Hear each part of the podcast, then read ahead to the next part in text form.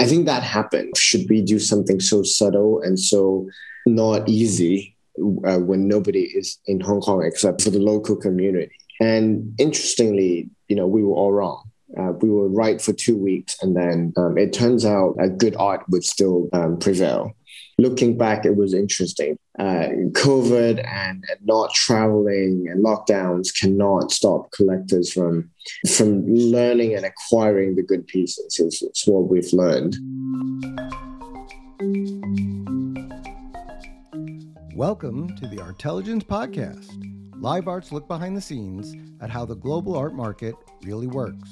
I'm your host, Marion Maneker.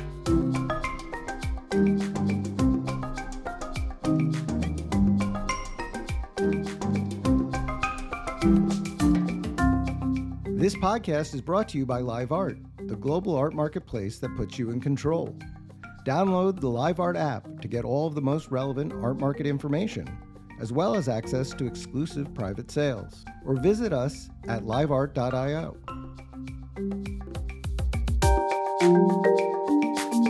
Jackie Ho is the head of Christie's Evening Sale in Hong Kong. In this podcast, we talk about the unique position of the Hong Kong sales in the global auction ecosystem. We also talk about his approach to selecting artists and works for those sales and the interests and ambitions of his clients. I hope you enjoy it. Jackie, thank you for taking the time with me. I really appreciate it. Thank you so much for having me. Pleasure to be here. One of the things I most wanted to start with, uh, there's so many things to talk about with your market and your evening sales. But uh, you know, I've been following these sales for I don't know, better part of a decade or more uh, since the uh, you know Chinese uh, contemporary market, as it was called then in the early 2000s, shifted to Hong Kong, and the growth of the paintings market there first emerged as kind of a pan Asian uh, market of you know major Japanese, Chinese, and South uh, East Asian artists. And then there was a switch to a much more global demand for artists. Uh, you know, much of it was meant to be at the top end of artists like Picasso or, or Richter. But the real traction in the last few years has been for a broad range of global artists of very different types. And I know it's a big question to ask, but I, I was wondering how, how, did that happen? Did it just sort of happen or, organically? Did it happen through some byplay between your experience locally and your experience with a large auction house and personally uh, being in these various um, cultural locations? That's indeed a very very big question and um, i don't think it, it happened overnight but we have been predicting and seeing it coming I mean, when I joined the industry um, sort of a decade ago, it was at the point where um, it came out from the first dip um, when so called the Chinese contemporary market or the Chinese modern market um, took a dip um, with the financial crisis. And so people started to buy in a more mature way. I think less speculation, um, more research, more studying, um, and they they started to also look further than their own market. I think from that point onward. So um, they they I think in general, I'm talking about very general um, a very broad view of things. I think they, they started going to museums more. They look at, they read more, they look at exhibitions, they go to Venice Biennale, they go to different art events internationally. I think that happened in general in the past two decades, I, I think.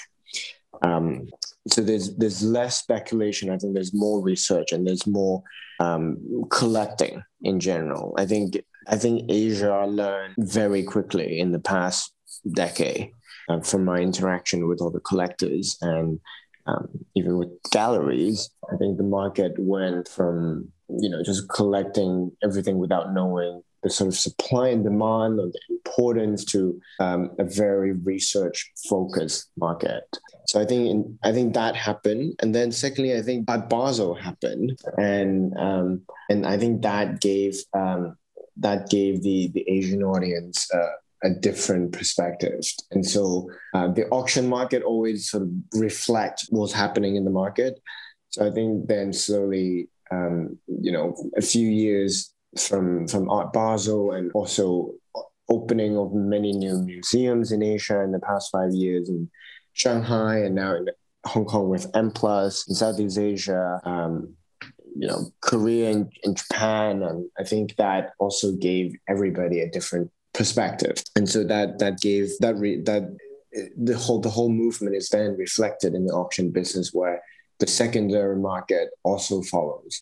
But the secondary market, I mean, I, that's very interesting. But it, I think it also doesn't fully uh, give credit to the fact that the truly global art market right now is in Hong Kong, right? The, the, there are sophisticated, very distinctive uh, Asian painters who mostly trade there. And then there are African diaspora tr- painters. And then there are new discoveries. So there's a, a layering um, uh, that you don't necessarily see in in other markets. You know, the the the market in Paris is uh, will sell different sort of things, and there was a time when uh, Jean Michel Basquiat was mostly sold in Paris. I mean, that was a long time ago, but there was a time, but they have their their distinctively uh, uh, continental artists that tra- trade there. In in Hong Kong, it seems we have you know lots of different artists. I mean, just off the top of my head, one thinks of George Condo and Eddie Martinez,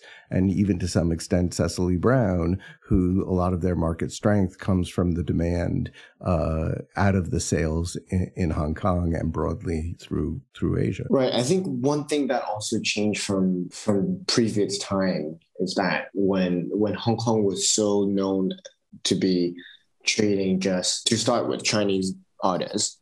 And then it became a sales center for all the Asian artists. Um, that took sort of 10 years. Um, what what um, the general public or the art community um, in the past don't know is that actually some of the transactions that happen outside of Asia or outside of Hong Kong, um, they there's actually quite a big following to start with um, uh, in the Asian community.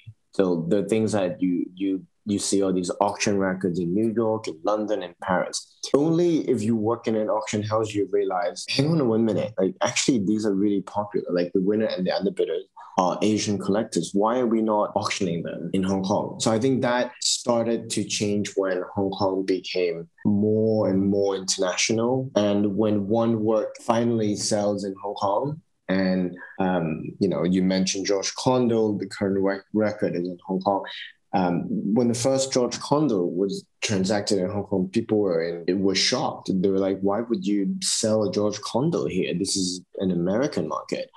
Um, and now we have requests that people only want to sell their George Condo in Hong Kong. Um, so I think that's the that's the fun part of working in auction house. You, you you get to really see a lot of behind the scenes secret, and um, you know, in the past, everybody go to New York to transact, right? And then, um, and that's the joy of selling and, and, and auctioning in New York because you get bidders from Europe, you get bidders from Asia, and you, you have American bidders. And the same thing is happening now in Hong Kong. And um, the I think part of the excitement is that we didn't expect that to happen so quickly. Therefore, we're a little bit shocked, but then we're trying to get used to it at the same time. I agree that it, it didn't seem to be something you thought was going to happen so quickly, and yet it happened over time. Um, so it's not like we can just say, "Oh, it's a, it's a product of the pandemic." And you know, w- clearly, one aspect of this is with the whole world shut down. There's been a flattening, and now the there's the auction calendar it isn't really geographic so much as it time based. And with that flattening, people can bid on things in Hong Kong because those sales are taking place in between uh, uh, other sales. But you still have to market to people uh, locally. You you still sell uh, primarily through relationships, right? I mean, a lot of uh, what you do is talk to collectors and and you know gauge their interest, but also you know help them through the process uh, uh, and all. So it, it it's it, it can't just be a pandemic thing, but it clearly is you know been I guess accelerated by all of that. Definitely. I remember in the past when I when I go help out and be a guest of the London cell, for example, the one of the biggest challenges to ask Asian collectors to stay up until you know 2:30 a.m. to participate in an auction. And so what what the pandemic the pandemic has brought to us is that none of us can come to London now. And so therefore um, we have a Hong Kong phone desk. And as a result, our London evening sale actually happens during the day in London so that it makes sense for New York, for Hong Kong, and also for London. So that's something that I'm very proud of that Christie is, doing. So no matter what, like London, New York, and Hong Kong sale, we always do it at timing that makes sense. That's something that only began during the pandemic. And I wonder how how um, everlasting this could be you know, it could be a trend that all the London auctions would be, uh, the evening sale at least would be uh, would be happening during the day, so that it's truly a global auction, um, so that it's not an auction where you know, a, one third of the world is actually in bed. Yes, you would have to struggle to to, to stay awake. Even yeah, I mean, you don't want an evening sale where one third of the world is sleeping, right? So, um, so that's starting to that started to change, and I think that's that now you see our, our London sale. It's it's it's truly very very global as well. So uh, let's talk a little bit about some of those Pan Asian art artists because they seem to be, you know, driving the, the global market, but also a lot of the sales uh, in Hong Kong. And I'm I'm thinking of um, Kusama uh, as sort of one of the main drivers. And I know you have sold a lot of her work, and uh, I believe you you you mentioned to someone recently that you know the pandemic had cha- shifted some of the uh, activity from you know the more subtle infinity net paintings that require really people to be in front of them to the uh, more graphic pumpkins uh, and all. And I was wondering if you could you know talk a little bit more about what the the taste is and how the collectors you know what they're looking for. Right. So I think it's always a process. So they always shift left and then suddenly they, they get overcorrected um, to the right. So I think, yes, I think in, in the beginning of the pandemic, I think when we all in lockdowns and people panic, there's some distress deals, and then um, people are getting used to buying online. People are used to, or more people are now used to buying purely from your phone and PDF and computers and um, all these sort of computer generated in scale photos to give you an idea. So I think in the beginning, yes, I think indeed people people didn't quite know how to handle a white net kusama or something more quiet, something that usually requires an in-person experience to understand to um, to more figurative, colorful things that actually can translate into your computer monitor. So I think that happened. So I remember two years ago in our auctions, we were all asking ourselves, should we do something so subtle and so not easy uh, when nobody is in Hong Kong except for the local community? And interestingly, you know, we were all wrong. Uh, we were right for two weeks, and then um, it turns out think a good art would still um, prevail.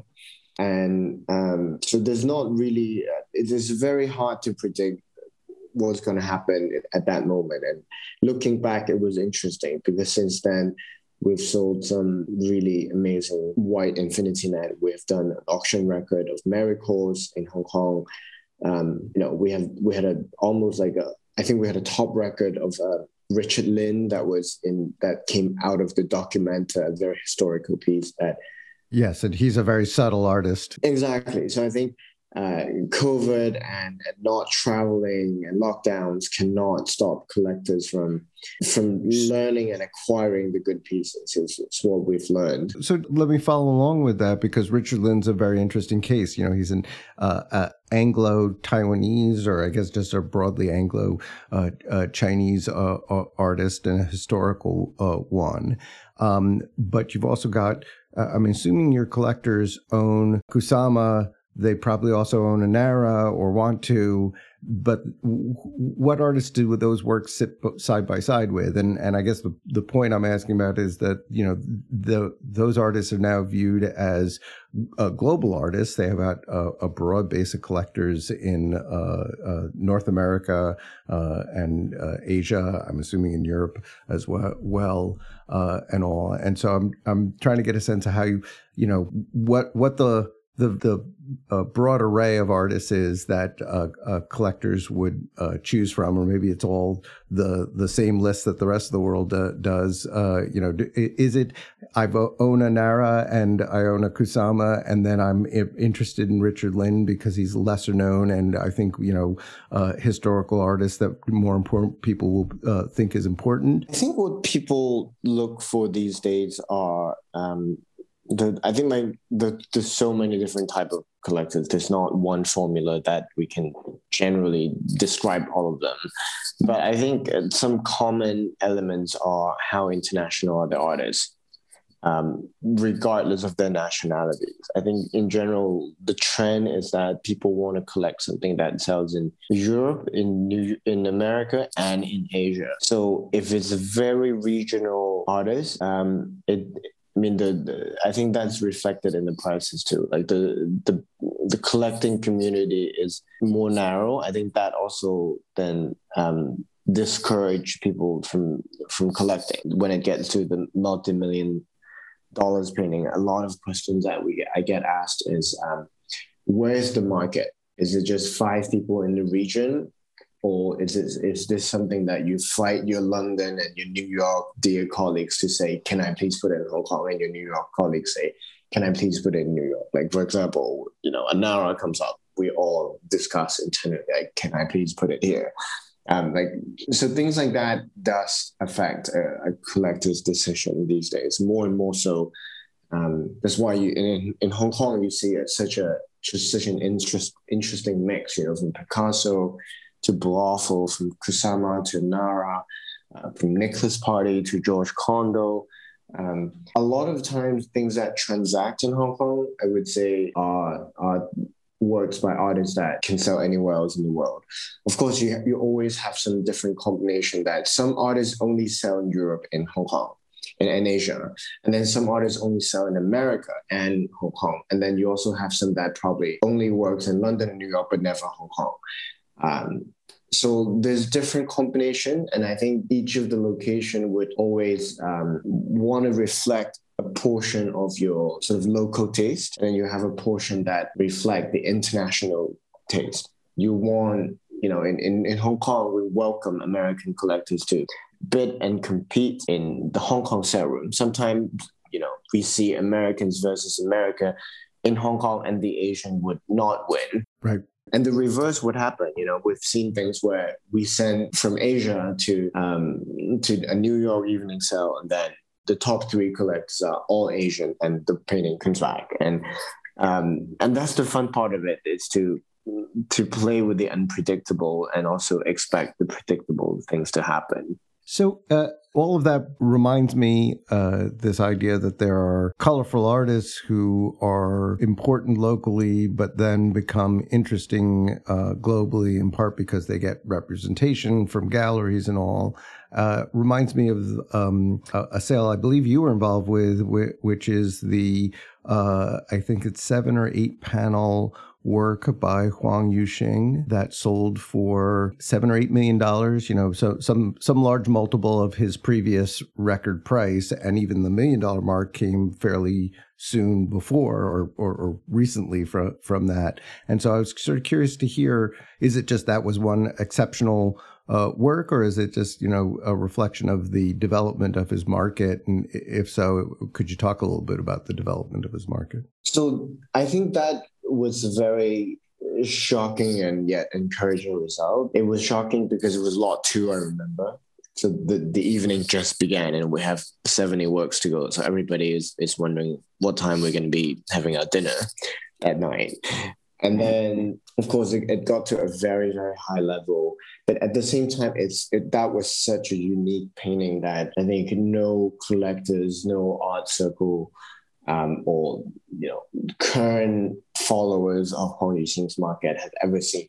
And I think when that painting went on to the exhibition um, for the first time, we had a highlight exhibition. I remember. I remember people who didn't want to collect Huang Yuxing was looking at it. People who uh, didn't know who Huang Yuxing is came in and said, "How do I bid for this? I, I like the painting." and started asking about the artist. And then obviously people who already knew about the artist um, were asking about it. And we were also approached by collectors of other areas who just never look at contemporary art. And they, they started looking at the evening sale because of this painting.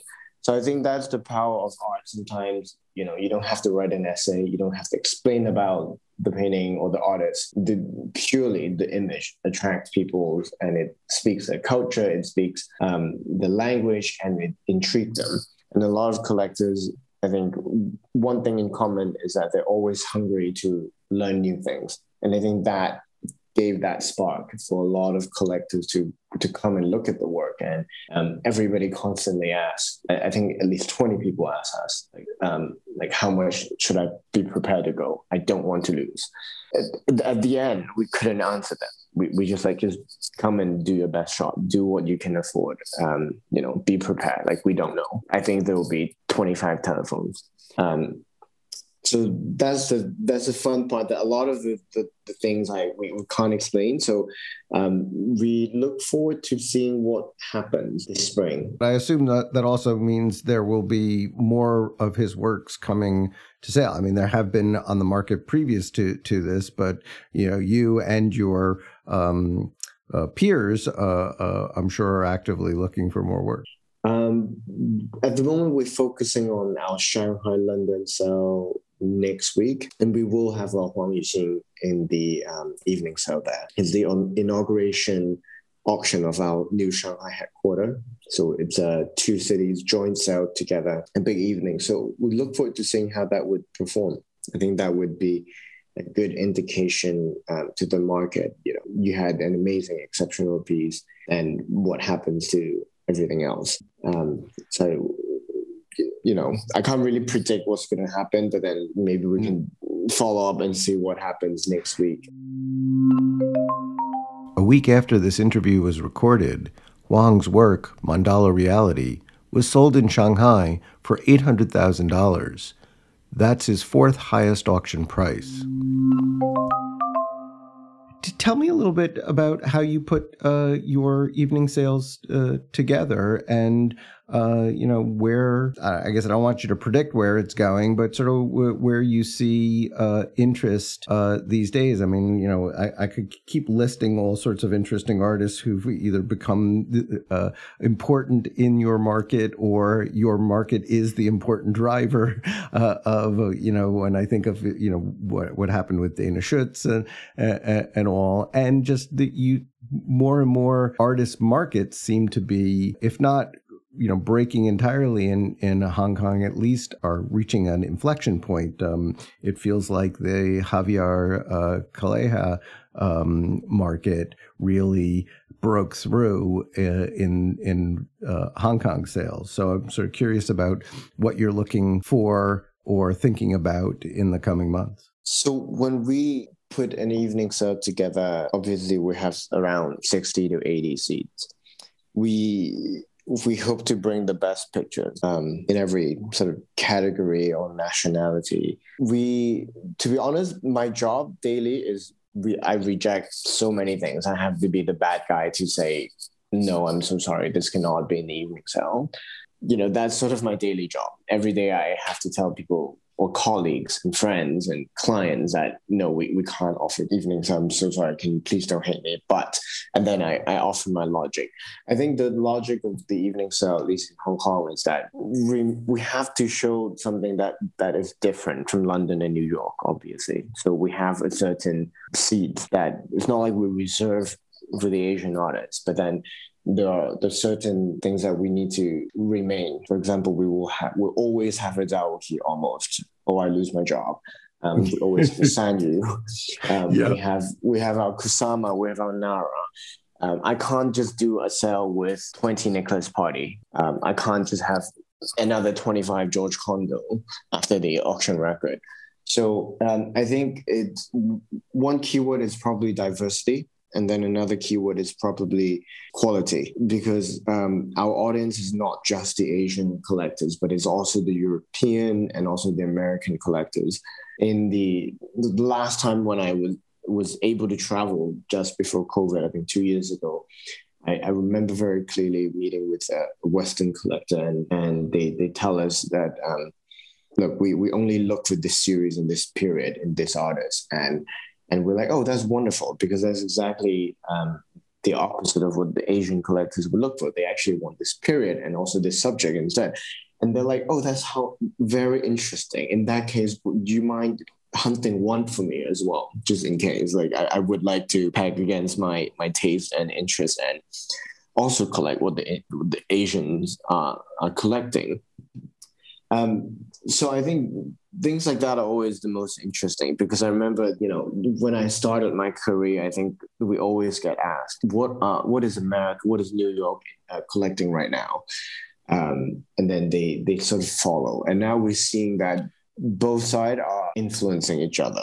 And you just, I think you said mentioned it earlier, and it's worth um, coming back to, since ultimately the value of art is the, uh, what the next person will pay for it.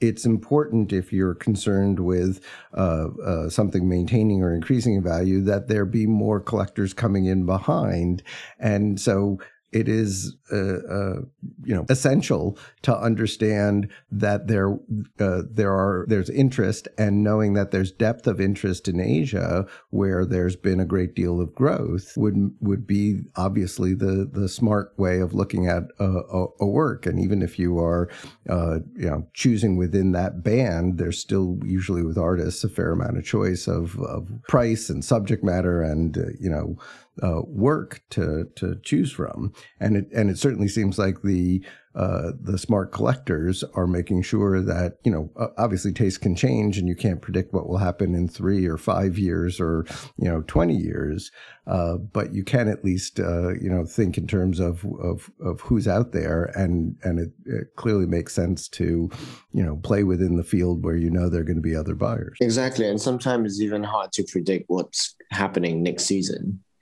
Yeah. Um, let, alone three years later. So yeah, I think I think now it's really busy when you're a collector. You really have to look at you have to constantly absorb new things, and there's always an auction every week. Um, there's always an art fair, and you know, sort of just the art news alone can can take you you know 30 minute an hour each day, and you have a day job.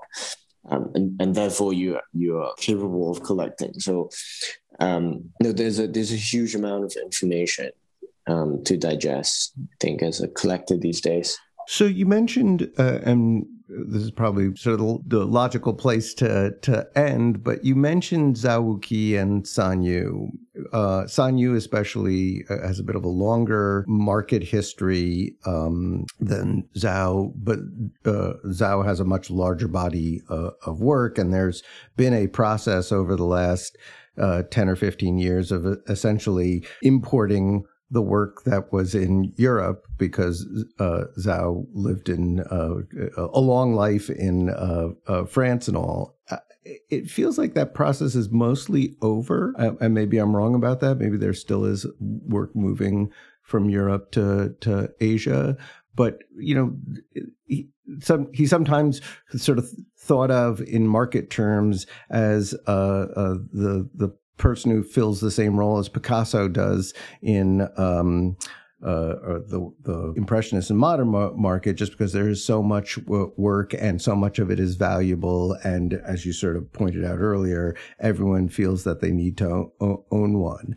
It, it, does that work with also these other artists we've been talking about? about? Does someone own a Zhao and a, a, KAWS? I'm trying to think of something sort of wildly uh, different, or or or a, a, a Zhao and a uh, Kusama, um, or is it like a specific sort of collector, the way we think of you know impressionists and modern co- collectors having a fairly specific uh, taste? I think that's a really interesting and fun question to sort of close and conclude. And that's exactly why Christie's has merged um, the Impressionist and also the Contemporary department into one 20th and 21st century um, team, like very big global team. And honestly, that really um, that really makes sense because there's not so much difference actually. Um, as I mentioned just now, people look at people want to collect what echoes their culture. So obviously, Asian collectors would always have have a certain sort of reserve seats for Asian artists because there, there's something that in a, in a KAWS or in a Warhol you don't get. It's, it's the same thing, right? European collectors would collect European artists because there's something that you can't find from a Kusama. Um, and so yes, I think I think people do they do collect um, Banksy, they collect KAWS, they collect Huang Yuxing, and at the same time they have a, a Picasso, they have an ink painting at home by Zhang Daqian. Um, I think people want diversification, and I think people want um, blue chip, and people want new excitement. So you know, KAWS collectors, they're not just purely people in their 20s or 30s. They're very senior collectors who look at KAWS in Asia. And I think Asian collectors are very open-minded. So they really, they have a, they learn really quickly, I think in general. So they are, they're very open to, to new things. And when when it comes to things that they don't understand they i think that that triggers them to be more intrigued and because they don't understand but then they they're seeing that the world is reacting they also want to ask themselves like is it about taste or is it just me not keeping up with the world? So that's the that's the fun part to work in.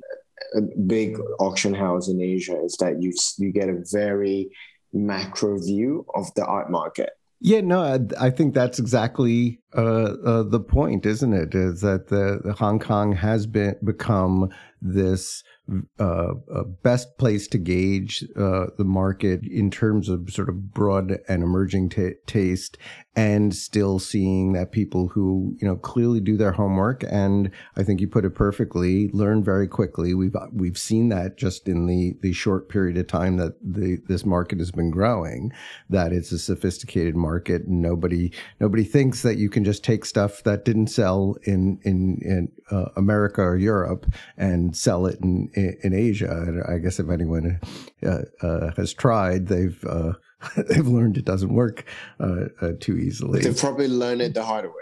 yeah, exactly. Yeah. Infantry infantry cells doesn't work in Asia. People people say I've seen that. Yeah, and and so I it, it feels like it's it's it's the exact opposite.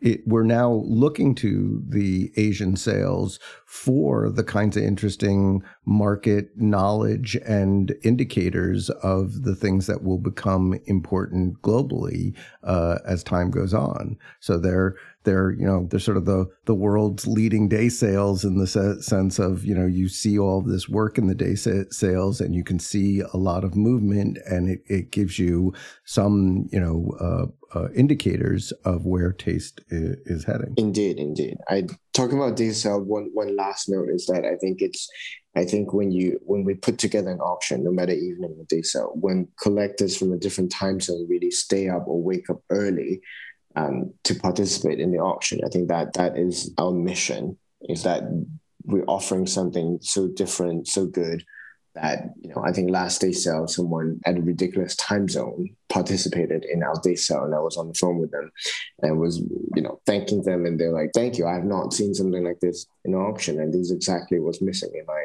in my collection and um, that's our, our mission in here in no matter day or evening. So we hope to look for good things that intrigues everyone. Well, that's a, a perfect place to stop. Thank you so much, Jackie. This has been uh, a, an education, but also really enjoyable. Thank you so much for having me. Pleasure's mine.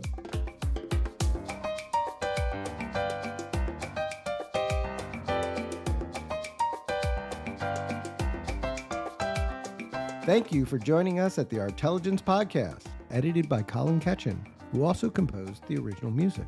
For more episodes, listen on Apple Podcasts, Spotify, SoundCloud, or wherever you get your podcasts. And don't forget to download the LiveArt app or visit us at liveart.io. Please join us for the next episode of the Artelligence Podcast. We're looking forward to it.